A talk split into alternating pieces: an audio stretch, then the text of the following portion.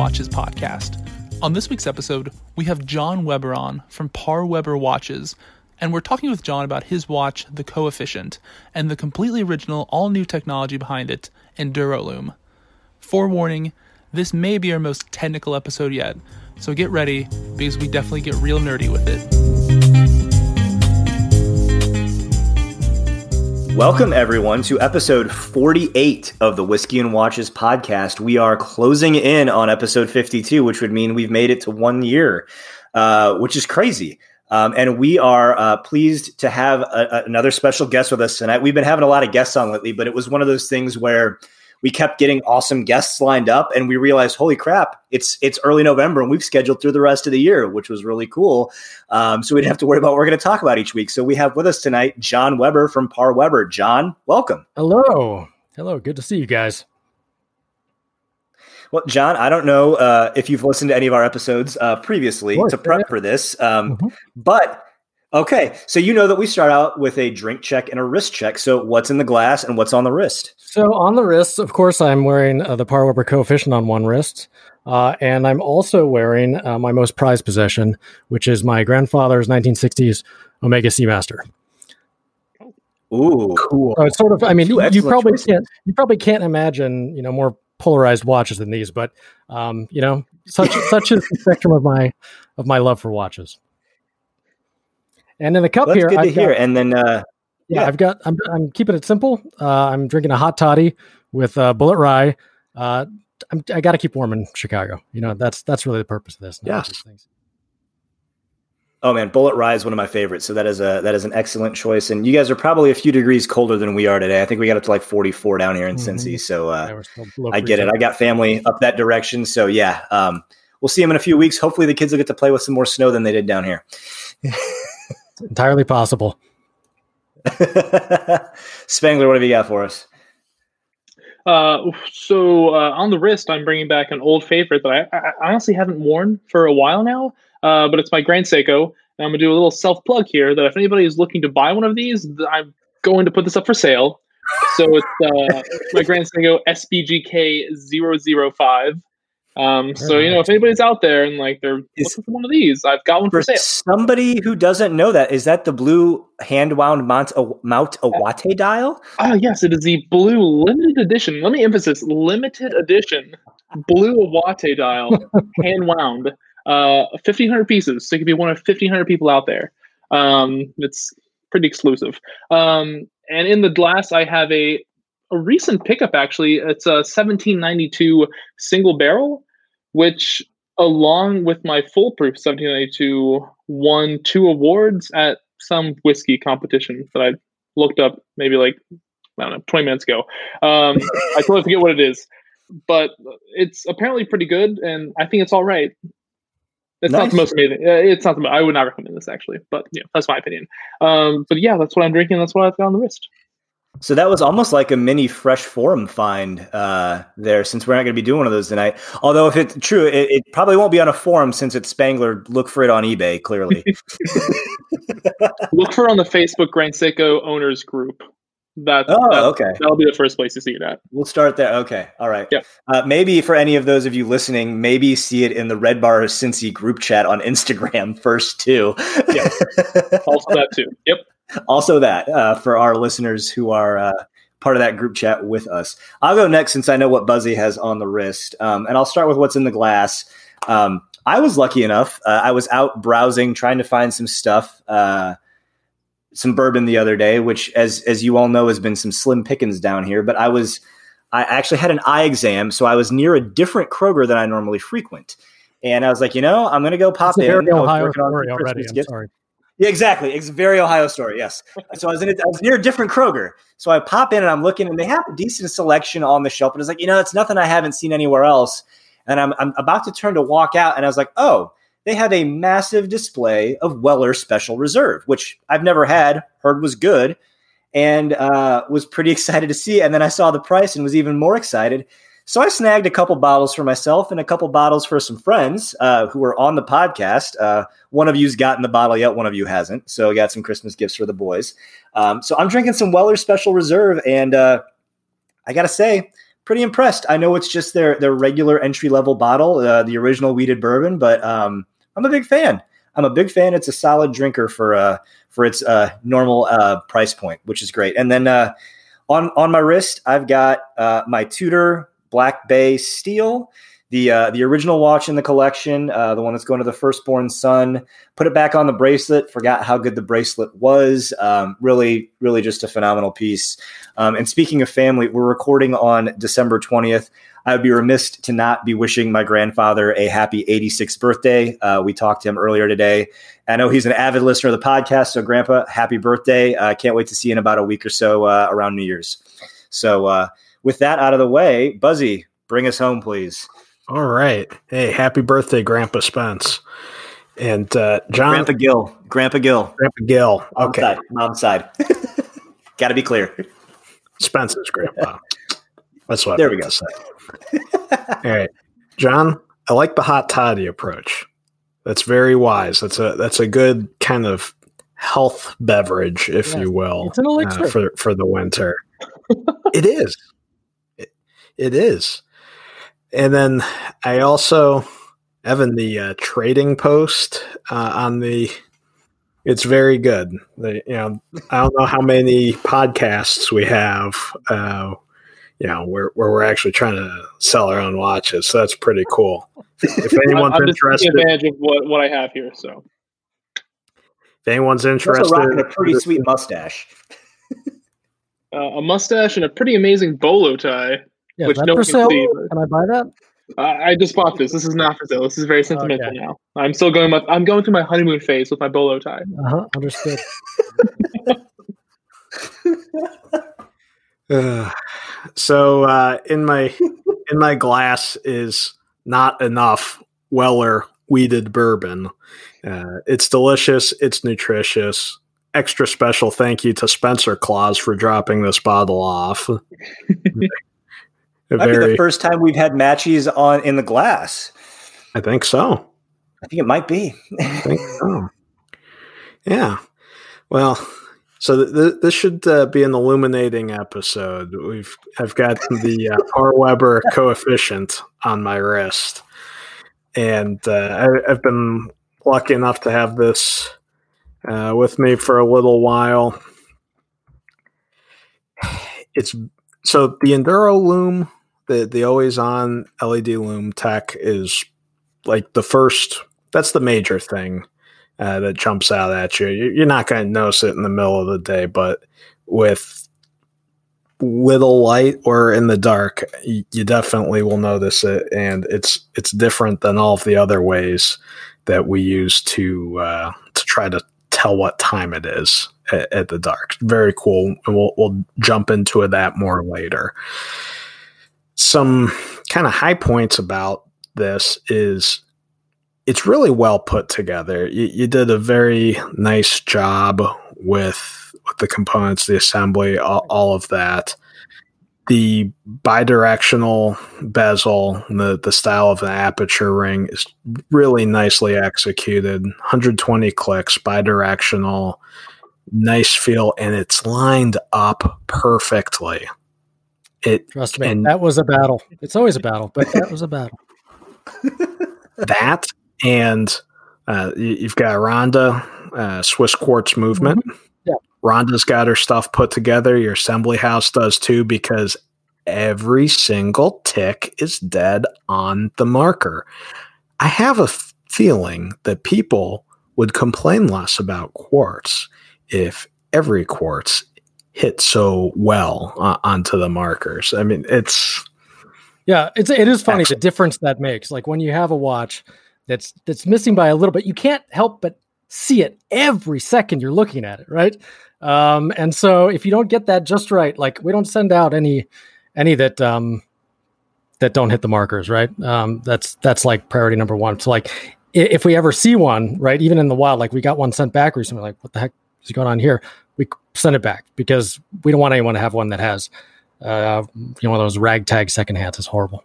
I agree with you. Also, I want to commend you guys for your courageousness for having a quartz watch on your podcast. That's it's brave. It's brave. Hey, I think it's it's not the first one. It's not the first. It isn't. it's the not first? the first one, but we did convert that owner to mechanical. At least that's what I'm say we did. Well, hold on, hold so, on. I think in in fairness, I think John's first or second watch was a mechanical piece, and then he did the mecha quartz, and now he's back. He's got his latest one's mechanical. John uh, John Ferrer from Brew. So I oh, he's gone back and forth. I don't think we converted him, but but I'm gonna say we did. I'm gonna say maybe we did. We're gonna say we're gonna take credit for it.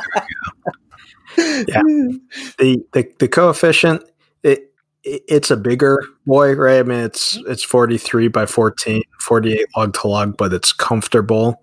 Those lugs sit low on the case, and the crown rides pretty high uh, which, which is interesting. You don't see that too often, but there's like zero chance of, of that crown digging into your wrist, which hmm. really makes a difference as, as far as I'm concerned. Big ups on the drilled lugs and on the toolless uh, spring bars on your leather strap. Good touches. Also, nice touch. You took the case back and you knew that you were going to use it for for uh, information sake, you put the batteries on that, mm-hmm. which is great. Right. There's no more.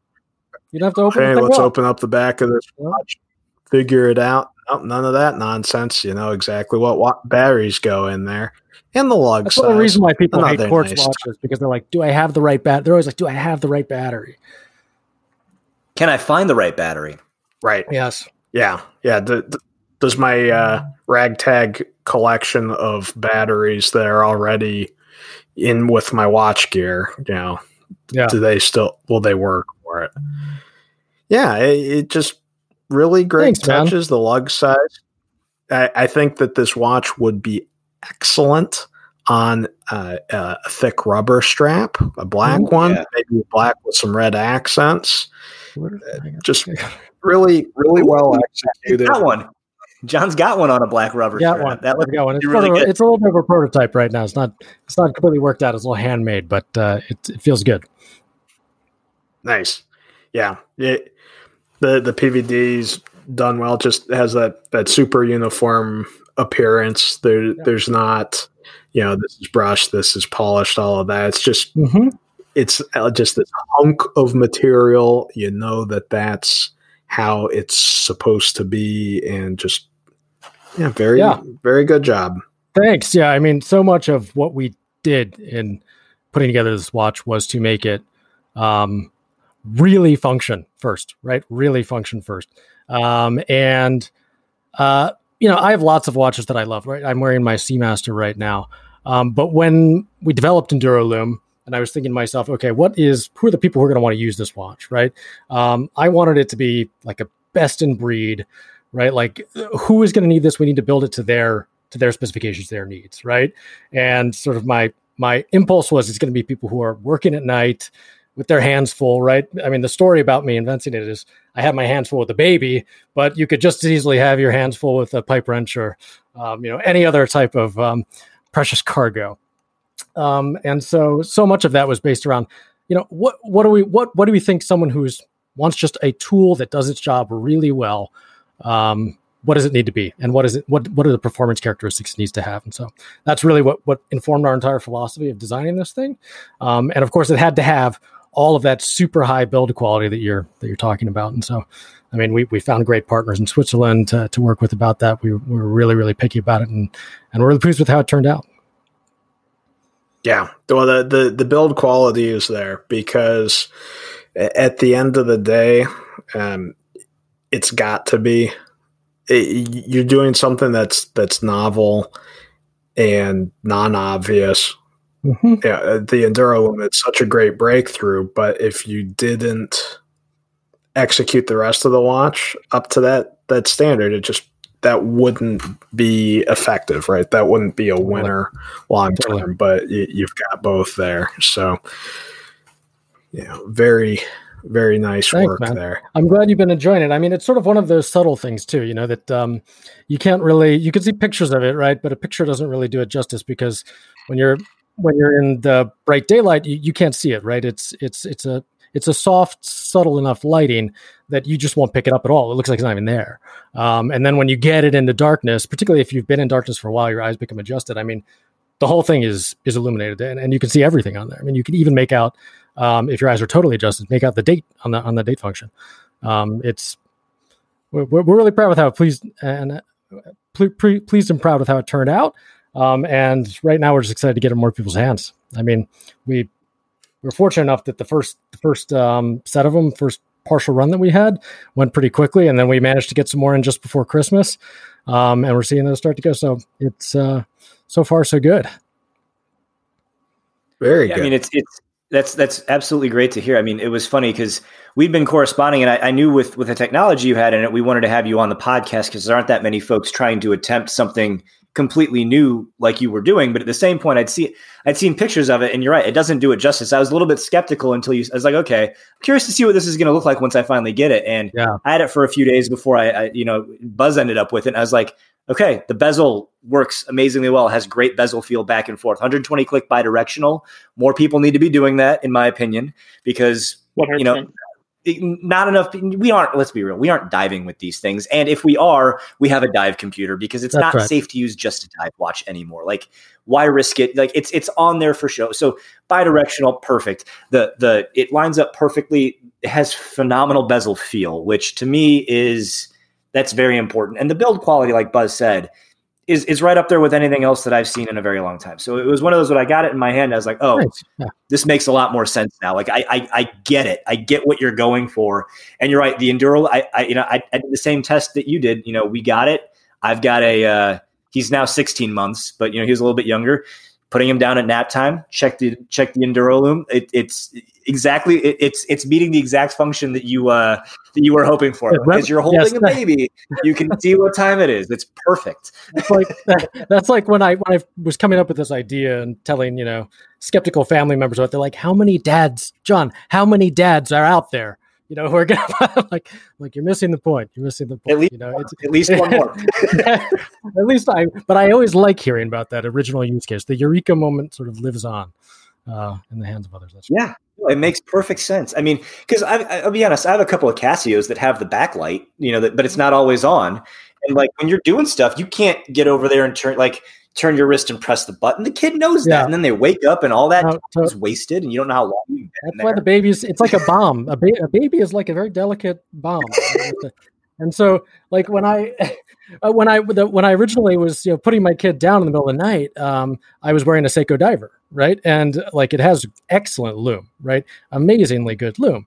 Um, but it was like 4 a.m. and I hadn't remembered to like put it under a light before I went to bed you know, and so it just wasn't really working anymore.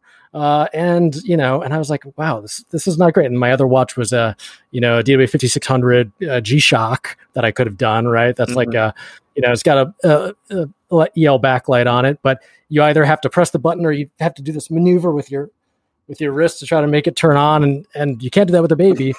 Um, anyway, nope. so I was just I was just like puzzling. You know, I had a, I had a tritium watch. I'm also old enough to have owned tritium watches that have died. Um, you know, because over 10, 20 years, they just lose their glow, right? Which is the nature of the half life of um, of tritium. Um, and so I was sort of sitting there puzzling. I was like, in this modern era of ours, with all of these like amazing electronics and semiconductors and blah blah blah, you know, why isn't there a uh, a long lasting, sort of continuous glowing electroluminescent so- solution. I just couldn't understand it. And then I, you know, then I started the whole process of tinkering around with stuff and sort of remembering some old electronics education that I once upon a time had. I mean, that's just a, that's just a great story. So, I mean, I know Buzz is going to get into some of the technical stuff here in a little bit. So, why don't you kind of walk us through how you went about designing the Enduro yeah. you know, technology, how you decided to go about, you know, a separate battery and, and that type of component, and then yeah. a little bit about the design and, and kind of kind of walk us through that that whole rabbit hole. And I feel like once you start to get into the details, that's when Buzz is going to start uh, start really taking over for us. great. yeah. So, I mean, after after this you know incident with my infant at 4 a.m. I um I started playing around. I had you know a little bit of electronics. So I had like a soldering iron around and things like that. And I was like, why why might this not work right and i was able to sort of test the bounds of like what standard little you know like little leds with little legs on them you know you put them into a breadboard and you, you test them, and you put some resistors together and see whether you can make it light up at night, right? And I'd I'd gotten close to like the low the low uh, power uh, consumption requirements that I needed, but still wasn't even close, right? So I I knew that I needed to like get a little more sophisticated, blah blah. And I started going around and, and talking with people who I knew were to be knowledgeable, you know, more knowledgeable than me. I'm not an engineer. I'm not. I don't have a background in any of this stuff. Um, and most people told me that it wasn't going to work, right? Um, most people said, "Oh yeah, you know, in theory, an LED might be have a little bit of light, but not anything that, that would be useful, right? Uh, not anything that you'd be able to like see with the naked eye, maybe with a high sensitive camera or something like that." Um, and and I was just like, "All right, well, well, what if I just start trying, right? What if I just start trying?"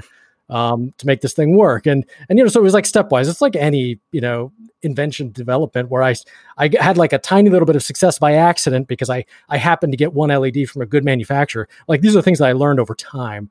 Was like an LED is not an LED is not an LED, right? Um, they vary significantly um, across manufacturers. They may vary significantly even within one manufacturer, and maybe even within a single manufacturing run. Um, so this became sort of like the white whale was like, are there LEDs that are even capable of doing this? Right. Um, and so I spent just like, you know, weeks. Um, and this was a, a sort of a funny time where I basically decided that I was going to stop doing my old job because my old job was highly incompatible with having a, a child. I was a consultant and I was flying around and things like that and uh, and I had like a little bit of time, a little bit of wiggle room, and that's when I started playing with this stuff and you know losing my mind. And uh, and and so I was getting you know writing manufacturers, I was getting data sheets of all these LEDs and looking at them. But what I found was that basically all the information you can get from manufacturers about making an LED run is all about how do you overdrive the thing, how do you get it as bright as possible, right? Um, and how do you cool it, and how do you right? Because that's basically what everyone's interested in, right? They want lighting and things like that. Whereas I wanted the opposite. And uh, on data sheets that you get with an LED, um, in the power range that I wanted to work in, it's not even on the graph. It's like it's like in the origin. You can't like there's no way to get this information. And you'd even call the manufacturer. They're like, we don't know. Um, and so you'd have to actually like buy them and test them. And, and so I went on this sort of like long process of finding out whether it was possible. And I started getting encouraged because I did find a few um, that seemed to like illuminate within the power ranges that I needed. Um, and and then it became a question of okay, now you get the damn thing actually illuminating something within a power range unit, but how do you make that light usable? How do you actually get it to where you need it? How do you actually um, make sure that you're not losing light unnecessarily? Um, because you know the principles of something like a backlight are very similar, right? Uh, you know, on a, on a computer screen or something like that, you've got an LED strip along the bottom, maybe, and it's shooting light upwards into a diffuser. But those are not that efficient. I mean, they're efficient compared to other lighting solutions. They're the most efficient available. But in terms of like my needs, which were extremely low uh, power consumption, um, there's a lot of loss in things like at the junction point between the LED and the diffuser and things like that. So there's all these like factors that came into actually coming up with a workable system. And uh, ultimately, I sort of figured out, well, we've got to embed the LEDs within the diffusion substrate and like actually make it a complete unitized thing. And then on top of that, you have all of the challenges of actually fitting that into a watch case in between the movement and the hands, um, uh, which is not a whole lot of room to work with, uh, as I found out. Anyway, so that's sort of like the that's sort of like the intro to to to how this all started, and like throughout that whole thing, I had to learn all kinds of new skills that I didn't have, like how to design PCBs and uh, and like do uh, 3D computer anima- you know computer assisted design and uh, and work with work with other engineers because then ultimately I had to get the thing manufactured and blah blah blah. Anyway, I'll stop there because I can just keep going on and on about this stuff. But um, yeah, let me stop there. Buzz, what do you think? You, you're speaking my language, John. You really are. oh, and so good. Number one, hats off to you because when we, we had our daughter when she was that young. I was not about to take on any extra projects. uh, especially ones that required brain power. So I, I'm I'm fairly impressed that you were able to, you know, push ahead and come up this with this. I, this I'll admit, so this was a little bit down the line. I had the eureka moment, and then and then like you know, my kid started sleeping a little better, and then I was able to find the brain space to work on this thing. Uh, so I'm not some kind of Superman okay. who can work on like 15 minutes of sleep a, a night. yeah. Okay. Post sleep training that makes a lot more sense. Yeah. Yeah. Yeah. yeah I, I think it's uh, it's really interesting. I mean, I'm a mechanical engineer, but I have um, a decent enough background in electrical and electronics. Mm-hmm. Um, so I've wired up plenty of circuits. Yeah. Picked the right resistors to make a LED light up and not go pop the first time exactly. that you, you light it. Uh, yeah, it, it's so an LED.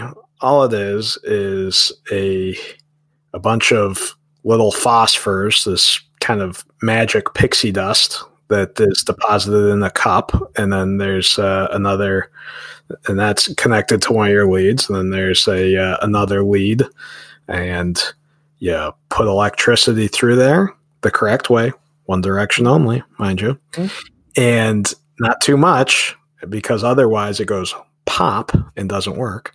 But uh, you, you pass the electricity through there, those phosphors glow, and everybody's happy. So, of course, that takes current. Batteries, they can only produce current for so long before before they're drained, before they said, you know what, I'm tired. I'm tired of this job. Right. that's right. So, well, I mean, and the yeah, funny that, thing that, that's I was just gonna Go say that it. you know, like LEDs are rated at a certain current rating, right? Like they have a certain voltage. The way LEDs work is they have a, you know, it's called a voltage drop, um, and so they function at different voltages.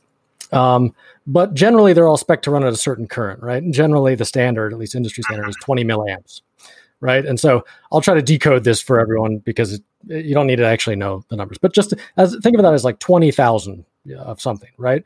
Um, 20 milliamps. And um, what I'm running this thing off of is, you know, 10, uh, one ten thousandth of that, right? Um, so, so you've got like, if you were to run these LEDs at their rated, um, at their rated current rating, you would get a bright light. You would get a light that would look like a little flashlight, right? And, and you'd be like, oh, this is nice, a little flashlight. But if you ran it on the battery that's in the watch, it would run for about five hours, right? It it would and then it would be dead. And so I had to go somewhere between five hours, the rated, the rated, and the rated brightness, to twenty five thousand hours. And so like that was the that was the bridge that I had to to to span. Um, and and and and ultimately, you know, and there's lots of ways that you can drive LEDs and blah blah blah. Again, we're getting really technical here, um, but but but ultimately, it was funny because we we talked a little bit about you mentioned before the show. Um, what about other ways to sort of power the LEDs, right? You know, just not just the battery, supplement it with something else, right? Um, and that's definitely possible. Um, but then you start running into even more problems in terms of space inside the watch case, right? Uh, because you've got if you've got a if you've got a solar dial, those dials are actually pretty thick. They they actually have to you know have the entire solar panel in there. Um, or if you've got a, a kinetic watch, and actually I don't to be honest with you, the kinetic watches I'm not that familiar with. I, I don't know if they've been made that much recently. I feel like they're sort of a a curious. They're on kind of on their way out. Yeah. Yeah. Um, but but they're cool because basically it's like having like a, an automatic watch in there that's like a little dynamo. I still think that's really cool. Mm-hmm. It's like you got a little power generator in, in your on your wrist. Um, and so I think those things are in theory um, possible to to sort of supplement it and maybe extend the life. But you're just you're just running all kinds of problems of like how do you actually get it to fit inside uh, that watch case, right? And um, and these are already problems that we had just with the battery that you need. So the battery that we we have, you know, we have two batteries in there. Um, and the reason for that was simple, really. It was, I mean, I wanted there to be one battery, but uh, good luck trying to convince Ronda or uh, some other movement manufacturer to modify their movement just for you, right? Um, and and so so we had like prototypes up and running where it was just single battery running both the movement and the illumination system. But to get it in there, you know, it had like little tiny wires and it was totally jerry rigged.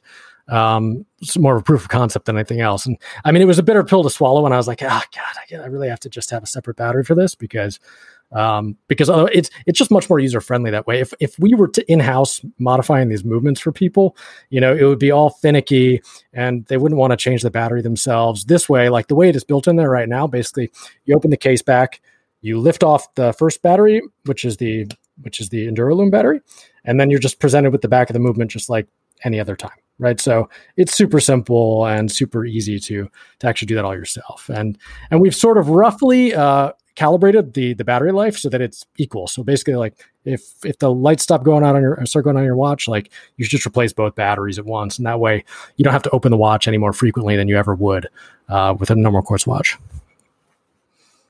yeah so essentially to tr- try to get them to run off of one battery that that was going to save you some thickness because you mm-hmm. wouldn't have the the yep. separate EnduroLume one behind it exactly but it just wasn't doable i mean so even before we we get down the rabbit hole of you know you going from LED out to LED, realizing that you have to run these at like four orders of magnitude less current than they yeah. normally do.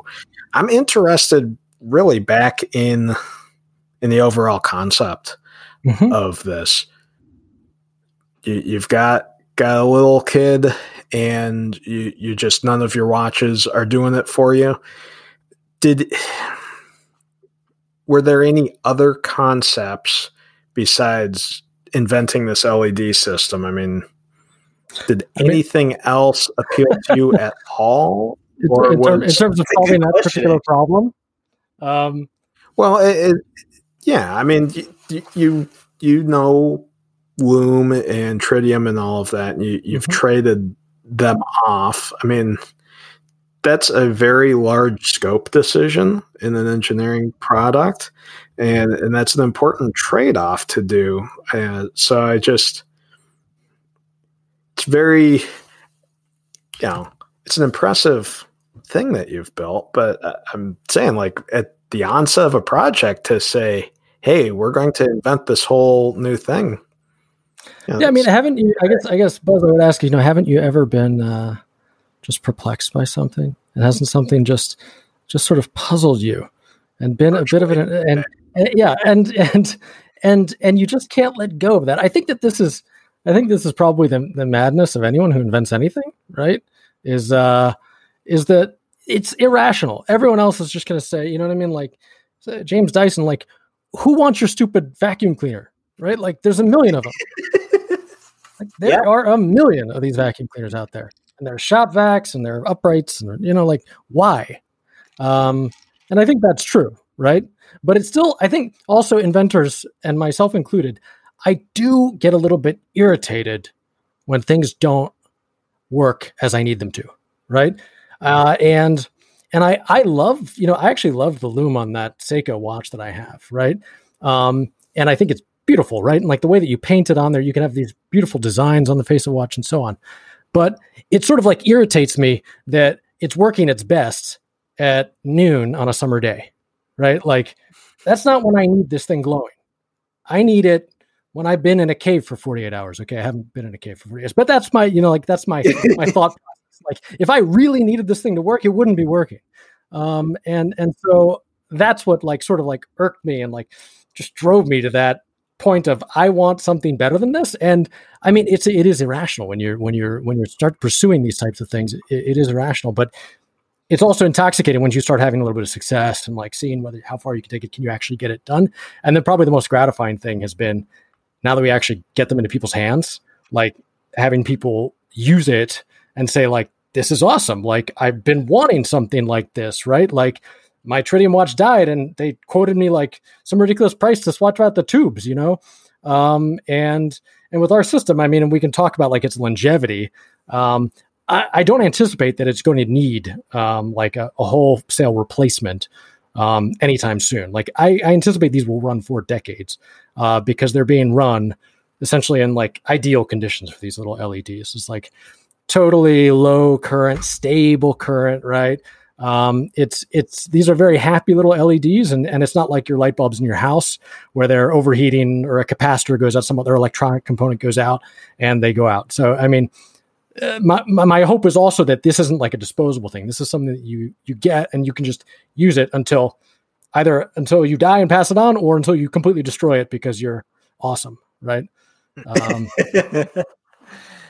anyway, that was that was sort of like what would grasp me initially, Buzz. To be honest with you, I mean that's so ultimately inventions are made at, at pain points, right? What, what are, what are the pain points that people have with the current product? That's where you ideate, and that's where you come up with new ways to accomplish whatever that product does. Mm-hmm. Uh, so it, that was kind of kind of cool that you managed to put together, you know, hey, we we've got LEDs, maybe this could work, and then you just yeah. And I mean, until you figured it out. Yeah, and we, I didn't even start with LEDs. I mean, I was looking at like, could I make a modified EL panel like like in Casio's or like a Timex Indiglo? Right. I had I had some ideas about how that could be modified, but as it turns out, that that technology just fundamentally isn't as efficient as an LED. Um, and the the other option I was thinking was OLEDs. Right. I was like, oh, OLEDs. Everyone talked about OLED screens being so efficient, but really a single OLED and a single conventional LED, if we can call it that, the conventional LED actually produces more light for any given amount of current. Um, the only reason that OLED panels are more efficient on a phone or something like that is because they can selectively turn off parts of the screen, right?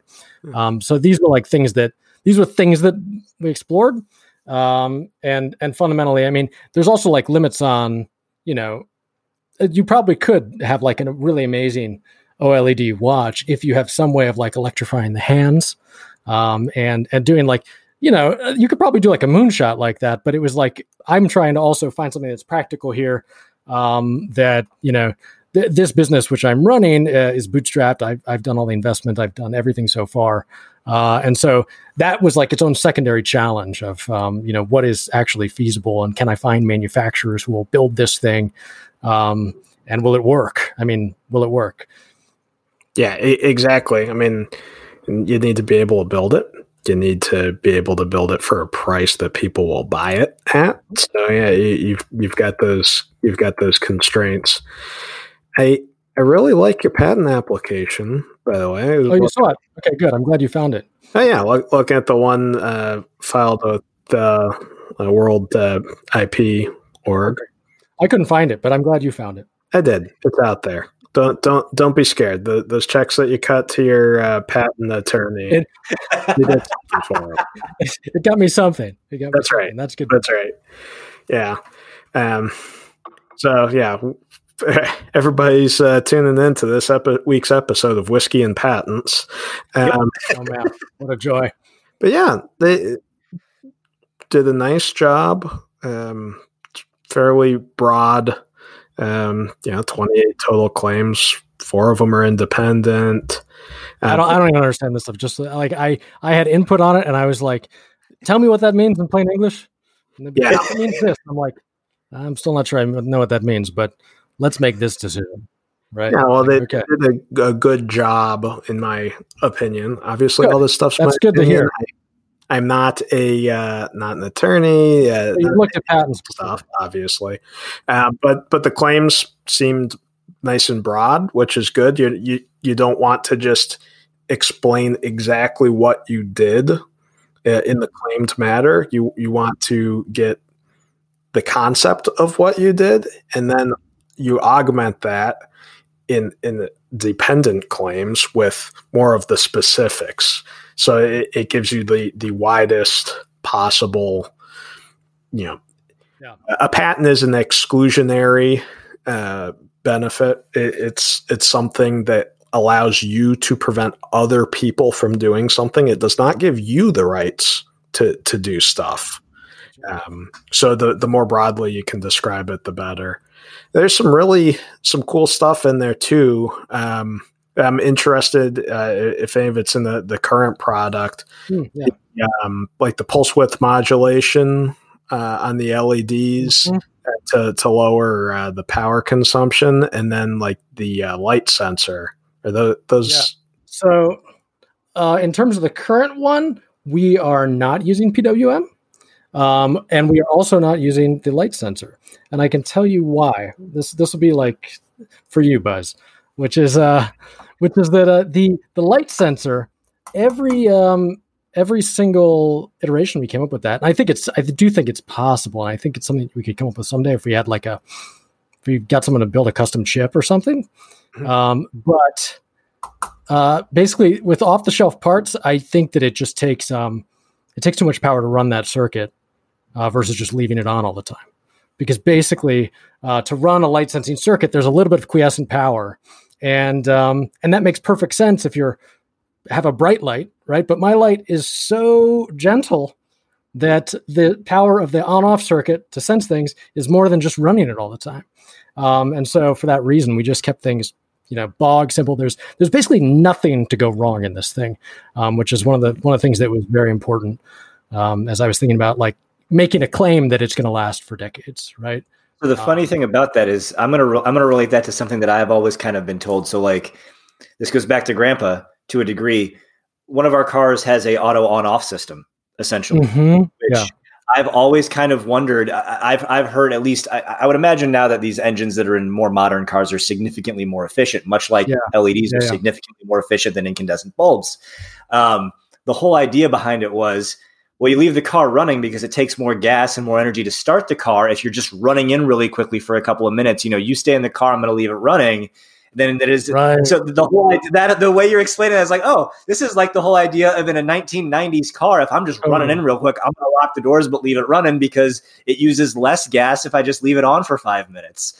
Right, and it's funny because I've heard that too. I remember hearing that when I was growing up from like my parents, and and I wonder whether it's like yep. some artifact of like carbureted engines or something that like you know ah it might be. just gonna like flood it and like send a whole cloud of black smoke out the back of the car just starting it up again. So uh you know just leave it on. I've heard that too. Yeah. But no, i mean it, it makes sense you know what you're saying with the the lights you know having using such little energy that it actually uses more energy to run a sensor. That is actually kind of that's you're looking to solve a problem. You're like oh this actually doesn't work as much so it just makes more sense to leave them on all the time I, know, I can't. It was well, disappointing and, but, because it would have been cool. oh, it would have been really cool. but you know what?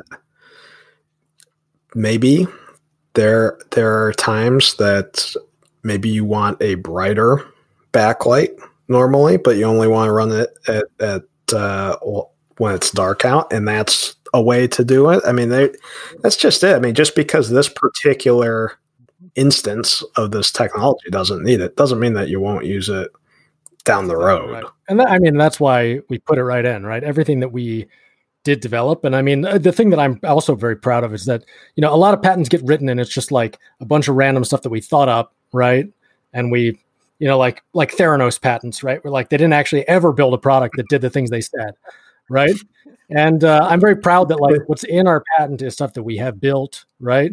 And now maybe that makes it more narrow. I could have just claimed the world, um, but but I feel like you know there's we have a pretty strong stake around it, and it's real, um, which which I'm I'm really proud of. Oh, for sure, for sure. It it, it did a, a, nice job. I, I liked uh, the the specification did a very nice job of walking through the issues with the current state of the art and hence why yeah. this you know the the novelty and usefulness and non-obviousness of these are the things that I actually did uh, contribute to. So that's good to hear. That's the stuff that my patent attorneys have no idea about, right? They they learn from me. Um, that's great. yeah, um, it was really it was, it was good big fun. I don't, I don't get to uh, dig around in patents too much to prepare for the podcast. So thank you for for this oh, nice uh, nice vacation. the vacation is doing stuff related to your work. It's a little bit work work vacation type thing. Yeah, sometimes it's good. That's good. Enjoy your work, man. Um, so I want to get into. We've talked a lot about the technical specifications behind the watch. Yes. Um, but Buzz did give it, and I, you know, I would agree with him. The actual watch in and of itself, the substance, the movement, the build quality, the bezel. I mean, why don't we go ahead and just talk a little bit about the design? I mean, because it's the other thing I would say too is this isn't necessary. You could have done a stainless steel watch, I would imagine, with the same technology inside of it. I would think. You know, I, I'm sure there's a little bit about the dial design and the hand design that makes the light pop, but I'm guessing you probably could have done just a regular stainless steel, non DLC coated uh, or non PVD coated mm-hmm. watch. Mm-hmm. Why did you go black watch, white dial? with this. I, I, mean, I'm sure it helps with the LED and it helps with the design, but like walk us through the design process because this is a this is a piece on the wrist. It is it is not a small watch. It's not a overly large watch, but it is yeah. in and of itself. It's a bit of a statement piece. No, it is. I mean, it, there's no question. It's a it's a chunky it's a chunky watch, right? It it's uh you feel it. You know you're wearing it for sure. Um, and uh, the entire design process was really driven by this is the first uh, watch that has this technology, right? This is the first watch that has this technology. Who is going to be using it? Who do we want to be using it, right? And what do we want them to feel when they're wearing it, right? Um, and so that meant we wanted it to feel like I can, if I need to, I can bang this thing against something, right? I'm not going to be afraid. I'm not going to baby it in any way, right? Because it's it's designed to be dependable. It's designed to be reliable. It's designed to always be functioning, right? And to, to perform its job. Um, and so all of that wrapped up, it was sort of like, okay, we could do something, you know, and and we've had people be like, oh man, what, you know, basically basically people who are like, why doesn't it look more like a Submariner or something, right? Like, sorry. Um, and, and and the reason it doesn't is because we wanted to have PVD coating so that you know it can just basically get banged up a lot. We wanted to make it entirely out of steel, you know, it's which is tough. Um, it's it's not going to get you know dinged too badly. Um, and and we wanted it to be really functional in terms of like, can you read it quickly? It had to be super fast speed to read, right? Because if you're you know like holding a couple things or something like looking at it, you, I want it to be like super fast to read, and so that's why you've got the high contrast dial. Um, you know the the dial's color does need to be a, a light color in order to actually reflect the light towards you. Um, so uh, you know unless we get into some like really um, special optics stuff, you're probably not going to see any too many dark dials uh, with this technology soon, right? Um, so that was that was a part of it, and then also, you know, you talk about the hands. The hands were designed very specifically to be very shape specific, right? Um, so that you can see clearly uh, hour hand versus minute hand. I mean, basically, I went through. To be honest with you, like I went through my sort of like list of pet peeves with watches that I loved, but otherwise wasn't wearing because I, I nothing irks me like looking at my wrist and being like, wait, a, what what time is it? Like, you know, like that pause when I had a, you know, I forget, I can't remember what this was. Not like an expensive watch I had, but it was it was like a watch that I really loved. Except that every time I looked at it, I was like dazzled by it. It had like you know like a reflective dial, and it had like everything was reflective. It had these applied indices, which were you know, uh, and and so every time I looked at it, I was just like, whoa, I can't even look at this thing, right? It's like reflecting every light in the room, and it was beautiful, like in the in the watch case. But then when you put it on your wrist and tried to use it, it was like useless. Um, and so everything on the watch is like matte colored, right? There's very little reflect anything. It's got a sapphire glass that's completely flat, um, so you can just sort of look straight through it. Um, and and the same one was true for the the finishing and like the the the bezel numbers, right? Have big chunky bezel numbers, make it really clear where the zero is. Um, uh, all of that stuff was just designed for you know almost pure function. Um, and then when we sort of finished design designing the watch, and I you know I was I was a lead on this, of course, working in cooperation with um, my watchmakers in Switzerland. Um, at the at the end of it, it was only then that I sort of realized I was like, wow, there's like in making a very very functional watch, it actually sort of looks like a camera or like a or like a firearm or something like that, right? It was like, oh, those are other things that have been designed to be like, you know, like, you know, foolproof, right? Like it needs, you need to be able to use it first and foremost. And then whatever aesthetic it has, it's that functional aesthetic, right? Um, and so that's sort of the, the genesis of the whole design. And I mean, it, you know, to the extent that um, there are going to be future, and we've got a couple of other watches in the pipeline. Um, I'm excited to, um, you know, sort of branch out. I think it's always going to be very functional watches, but um, but like you know pvd coated black all that stuff just made a ton of sense for this first one and so far i mean it's actually even surprised me. A lot of people who've actually bought the watch are emts and like policemen and firemen like basically people who i was sort of had in mind when i was designing this thing for that purpose. And i was like wow that's really cool. Actually they do find it useful in that way. Um, so you know that that's been like the whole and you know I didn't want, I didn't really want to design a watch around this new technology that was an homage to something else. That would be really, I think, jarring, right? Um, you're like, oh, it's, it's a, you know, it's it's a 50 fathoms homage with the, a new illumination system. And people would be so confused, like, what what is this? Um, anyway, so that that's my pontification about that. Well, I mean that that makes a ton of sense. And and one of the other brands that we've had on the podcast um, that did something here recently, we've had we had uh, the North American CEO from Oris on, uh, VJ Geronimo, awesome. and they came out with a pretty cool new caliber, and it was like we were all, I think, kind of waiting to see what watch it would go in, and it went in their Aquis, and we are like, well, it would have been cool if they would have come out with a whole new line for this, but of all their caliber or of the, all their watches, you need to put it in the modern one. Like a brand new modern caliber in a Divers 65 doesn't make sense because that's a very heritage piece that harkens back on their history. It's the same thing like what you're saying. There's no reason to design something that looks like all these watches that we love from from ages ago with this brand new technology. This needs to be something new.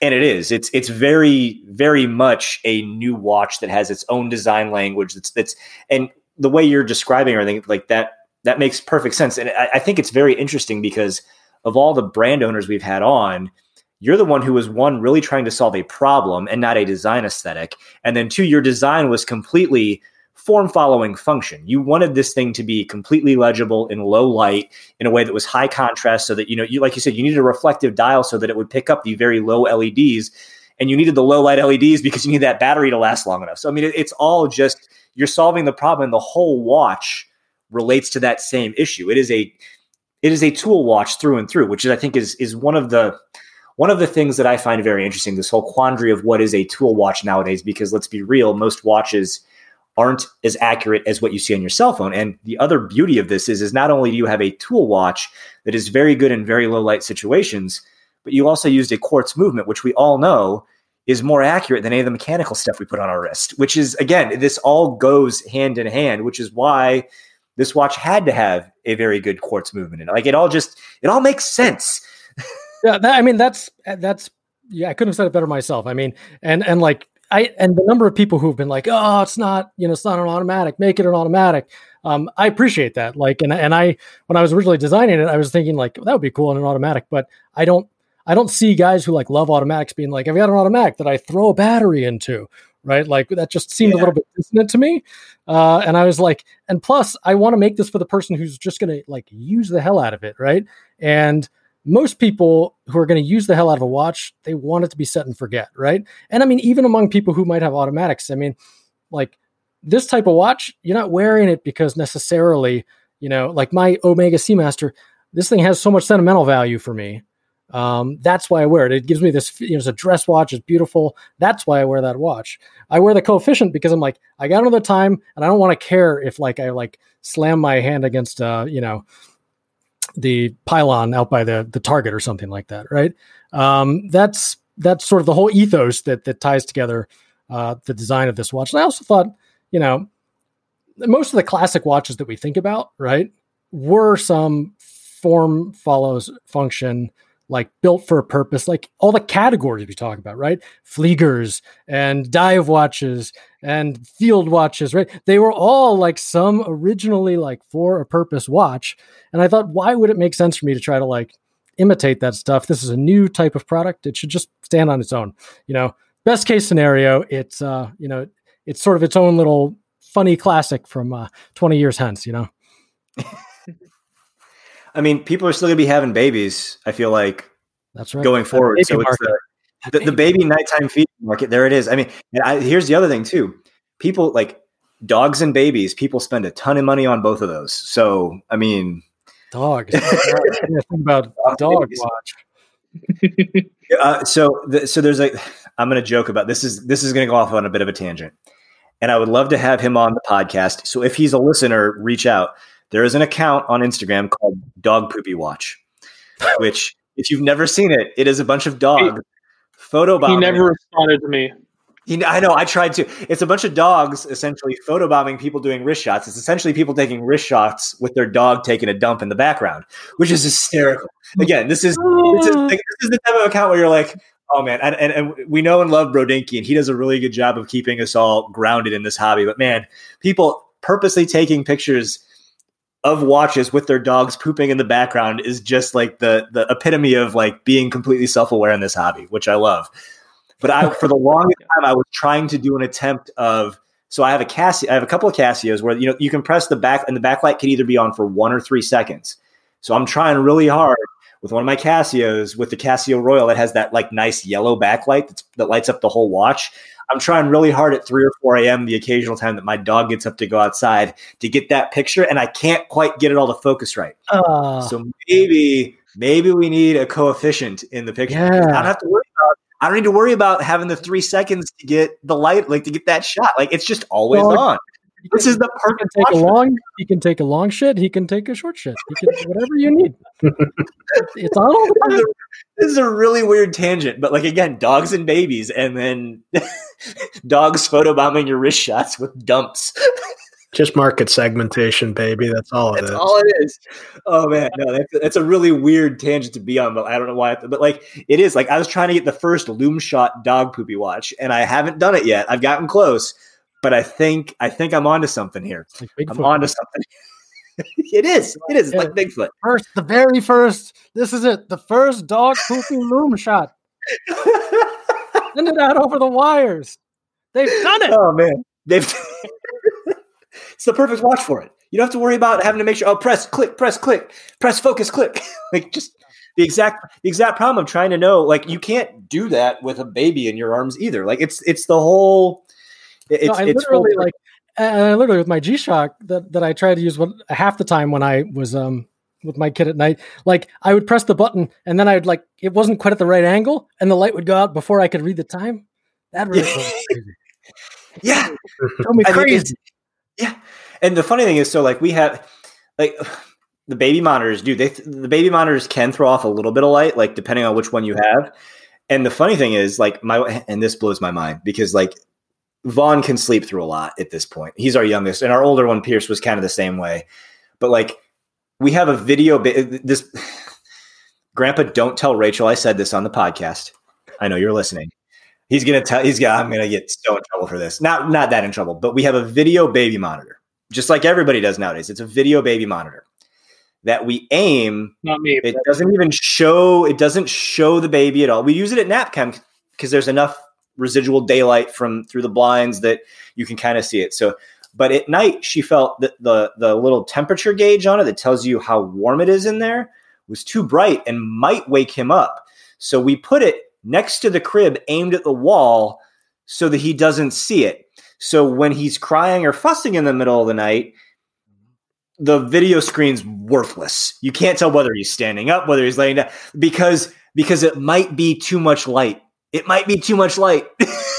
no. Okay. So you, I'm, I'm sorry, but but you're wrong. And, and now it's uh, whiskey and uh, baby monitors podcast. It is. Yeah, it is. We so, just what, uh, what like, yeah, we spent or somebody spent money to buy us this baby monitor, and we like and with Pierce we used it. And we put it on a shelf, and I rigged it back up. And for whatever reason, she didn't like. Vaughn's a slightly different sleeper than Pierce was. She's like, nope, we got to put it on the ground. You can't like it's too much light. It's like let me solve. Why do we have? Why do we have a hmm. video monitor? No, no, no. Stop ranting. Let me solve your problem. okay, okay. my problem was you take masking tape and you just masking tape over that temperature display. We have one, and we probably have the same one.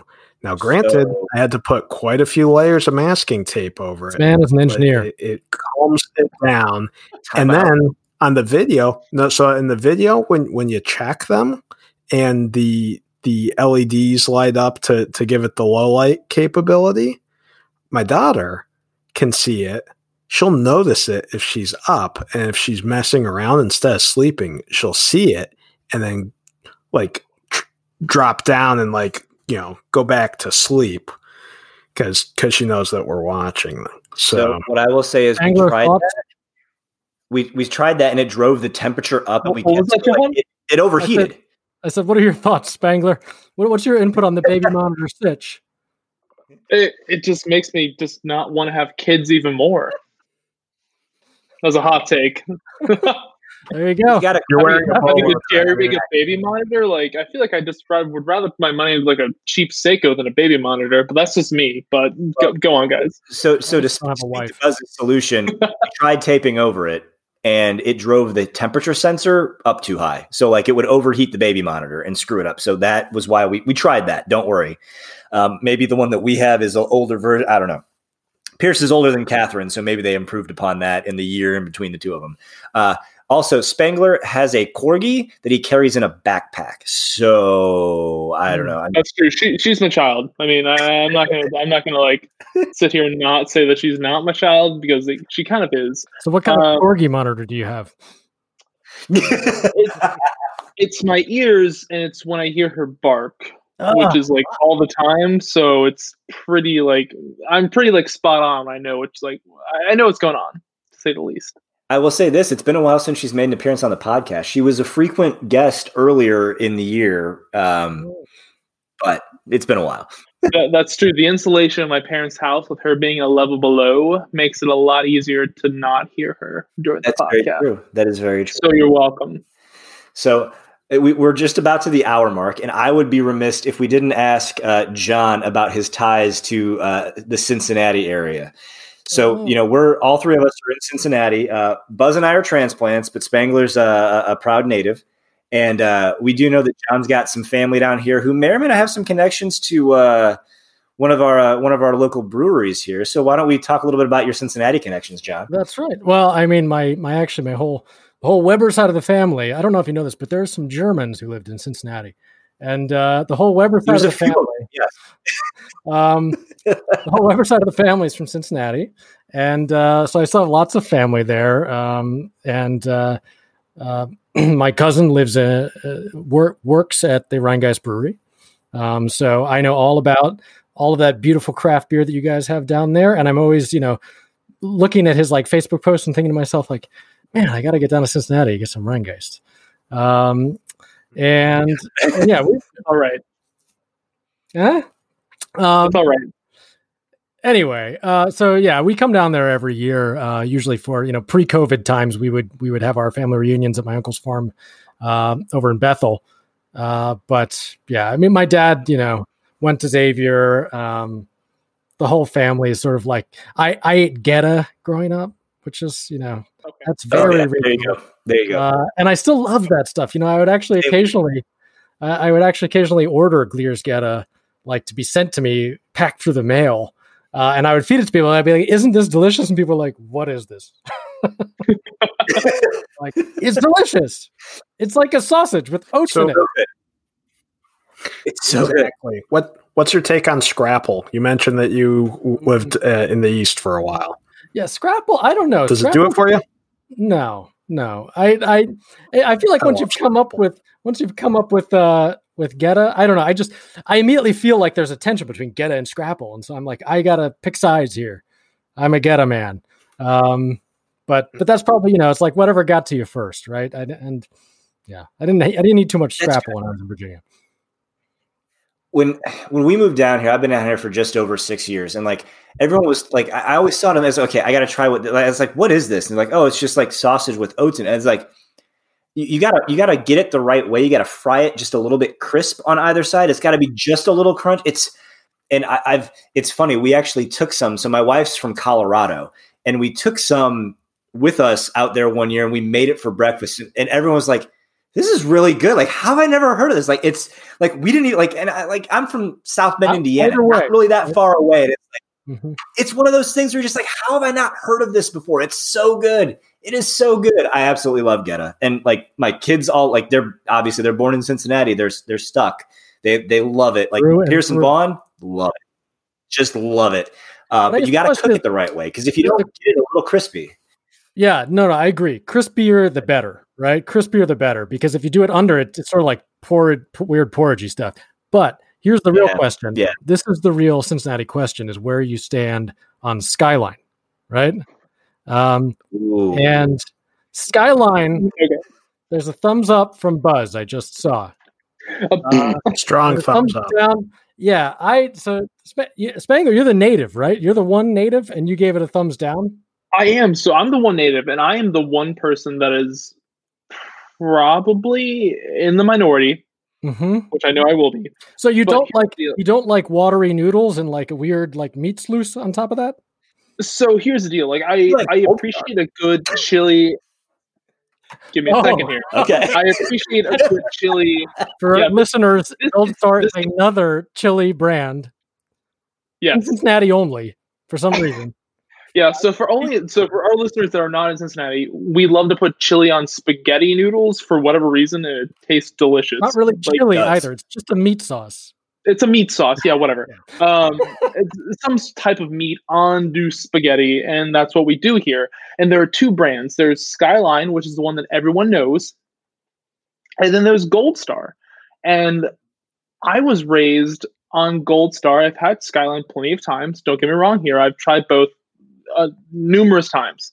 So I've I've had the experience of both, and I will say from my perspective, Gold Star is the superior chili brand in Cincinnati. As a Cincinnati native, and I am clearly clearly in the minority from people that I've spoken to, Gold Star is superior. And I will go to my grave thinking that. There you go. I love it. I love it. I love Heard it here first. So we the the kids absolutely like both of the kids absolutely love Skyline. We the Skyline is closest to us. We go to Skyline. I've I've had both. I don't really know that I have a preference. We've just consistently gone to Skyline. I, and I've got another story about Cincinnati chili that we'll get to that I think John's family will appreciate. At least his dad, um, to a degree. Um, you have to ask your dad about this place if he's been there. I guarantee he went to Xavier. I guarantee he has. Um, but what I will say to people who who are weirded out by Skyline is you need to try a cheese coney because yes, yes, chili on spaghetti with.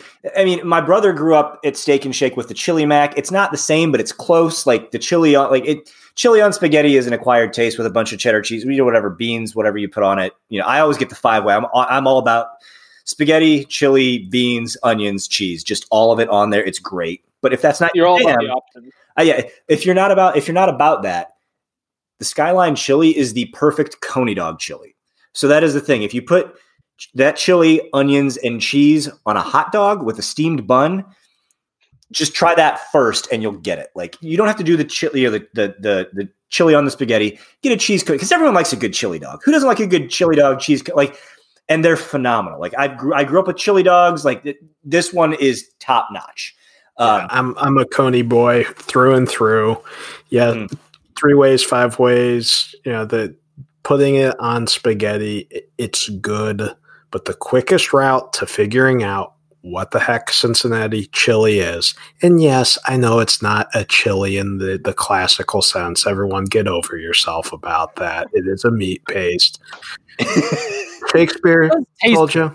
Billy Shakespeare himself, a rose by any other name would still smell as sweet. And delicious meat paste. You can call it chili. You can call it Cincy chili. It doesn't matter. Coney's, it's where it's at. So the the story that I'm going to go down the rabbit hole is, you know, Skyline, the franchise, the organization, isn't what really event, invented Cincinnati chili. And I believe, what was it? Was it was it Dixie Chili or Price Hill? I, whichever. The nice thing about Cincinnati is most of the neighborhoods have their own little chili parlors. Chili parlor is essentially a restaurant that has its own version of what is affectionately known just regionally as Skyline. So there are a bunch of chili parlors in all of the different little neighborhoods. There's Blue Ash Chili, there's Price Hill Chili, and then in my former neighborhood, there is Pleasant Ridge Chili. PRC and I know that is a huge Xavier after bar close hangout to the point which I have some friends from college who the guy's father, known affectionately as the judge, is a judge in northern Michigan and he's in his 60s. He went to Xavier and went to PRC. Like he like when when when when they talked about, oh, we live in Pleasant Ridge, he goes, oh, have you been to PRC yet? It's literally at the top of our street. I lived on Langdon Farm Road at Langdon Farm in Montgomery. Right there is PRC. Honestly, the dish they're most known for is their gravy cheese fries, but they're like, I miss PRC. It's been a while since I've been there. Maybe I'm going to go there this weekend. I don't know. It's one of those things. You will. I haven't been there in a while. Now, now I've got a hankering for it. Now I got to go get some gravy, gravy, gravy cheese fries. John, you need to ask your dad if he's ever been to PRC, and he'll know Crazy. exactly what I'm talking about. I feel like I started to get indigestion just hearing those words to put together. Just, just like they're painful. They're the crinkle cut fries. They're thicker. Really? Oh, they're so good. Oh yeah, they're. Pre- I used to, and the other thing too, they're closed on Sundays, but they are open until 4 a.m. every other day.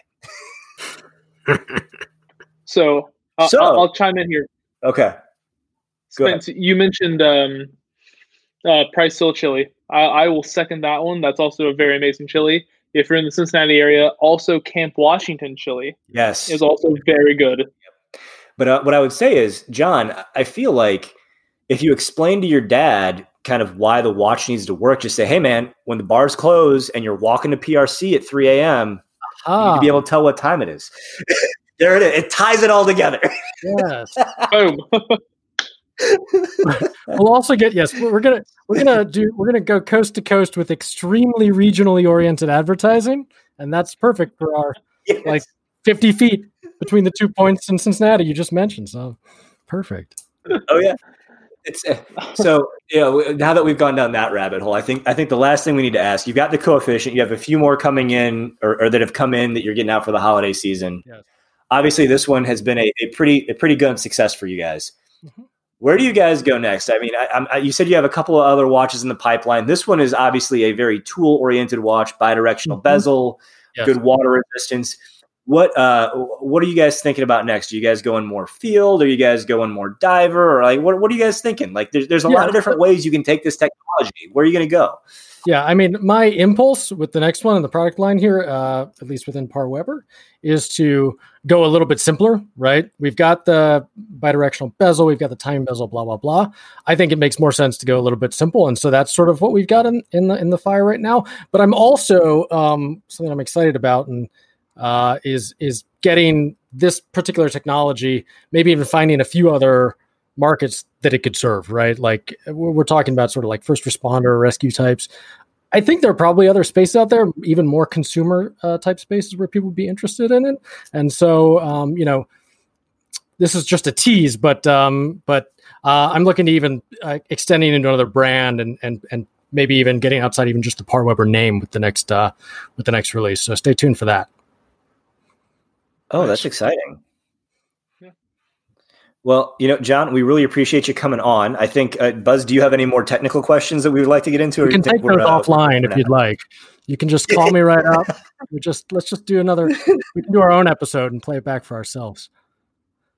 I mean, in fairness, I feel like a lot of people wouldn't enjoy listening to that. We talked about it a little bit earlier. This is a fairly nerdy hobby. So, I mean, like, I'm sure there are plenty of people who are going to be really, really interested in all the stuff that we were able to talk about tonight. And, and, John, we really appreciate you coming on, talking about something that a lot of people aren't doing. This is a completely new technology in a wristwatch.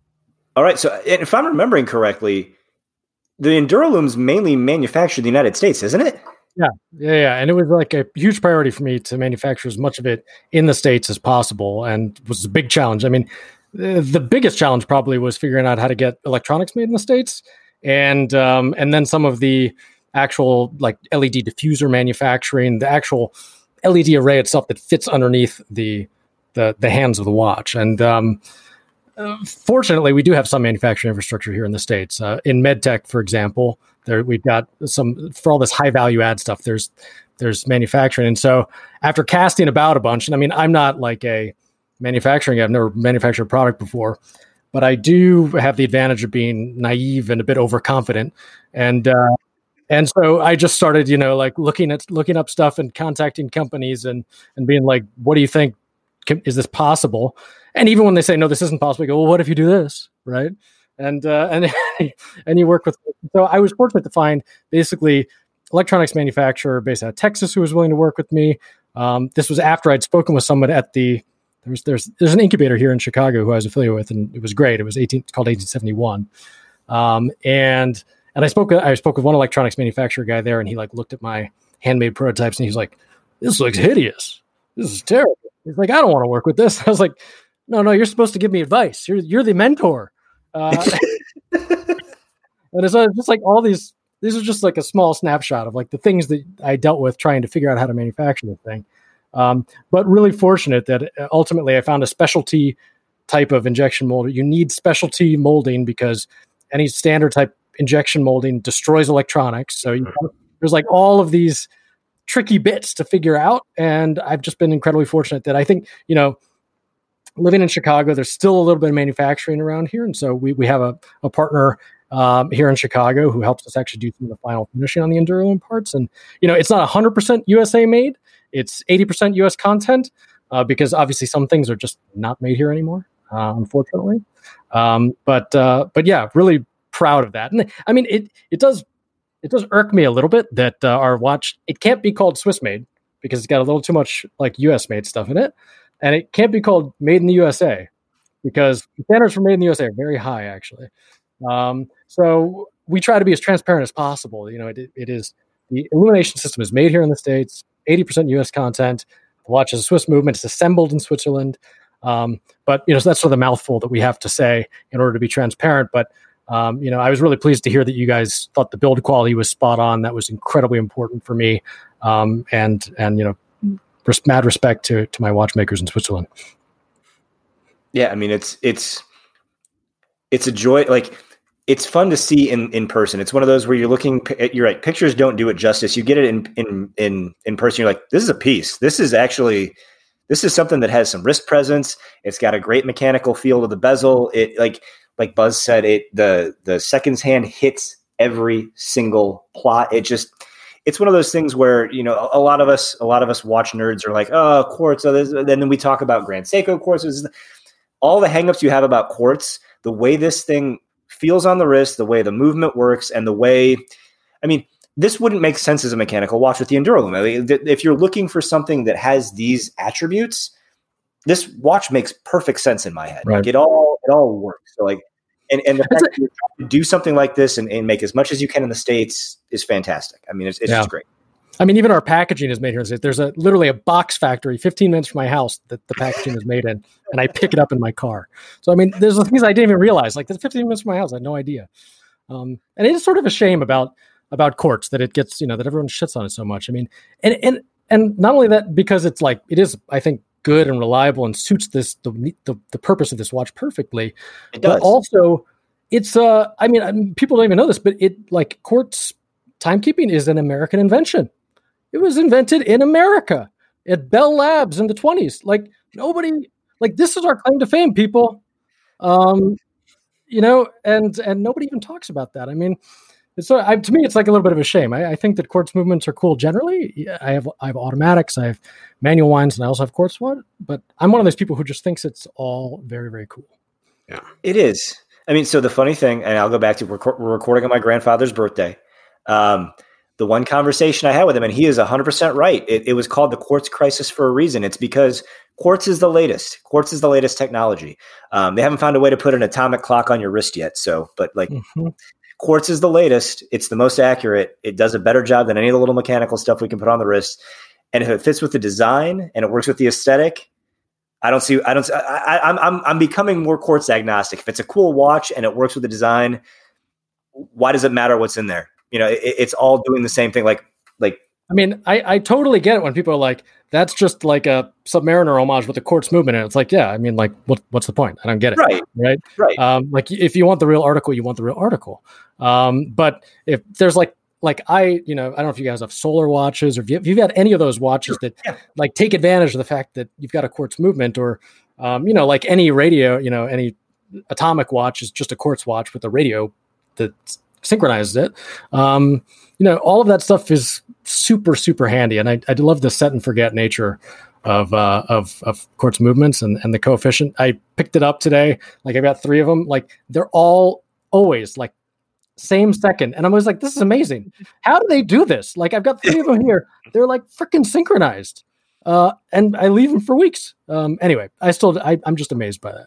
It's it's pretty neat. And like I said, it it, the coefficient wouldn't make sense without that in there. I mean, with with the problem you were solving and the technology you put in, it is it is its own unique timepiece, and I think that is what makes it cool. You've you've built something that is wholly unique, and and it just it works. It works. It fits its purpose. It's it's it's purpose built. It it goes. I can't think of I can't think of it. I don't know how I'm, I'm kind of rambling on again. I tend to do this at the end of longer episodes, but like I can't think of that. I can't think of the coefficient with the problem that you were setting out to solve looking and feeling any different. And I wouldn't want it to look like anything else. Like it, it makes sense. It's its own unique design, and I think it works. And that is, I think, thank you. It's so cool. I appreciate that. Thank so, you. John, we really appreciate you coming on. I love the little Cincinnati tie and I love the little rabbit hole. Like this episode seems like it's all about the rabbit holes, which um, I know our listeners love all seven of them. Yep, I'm going to get ragged on for joking that we only have seven listeners, but I don't care because it's funny to me. we have more than that, but it's great. And thank you so much for coming on. Uh, we really enjoyed the time with the coefficient. There's going to be a review up at some point on Zeitz Watches. I think Buzz may even have it written, Spangler. Um, looking at you to see if we can get it up on there.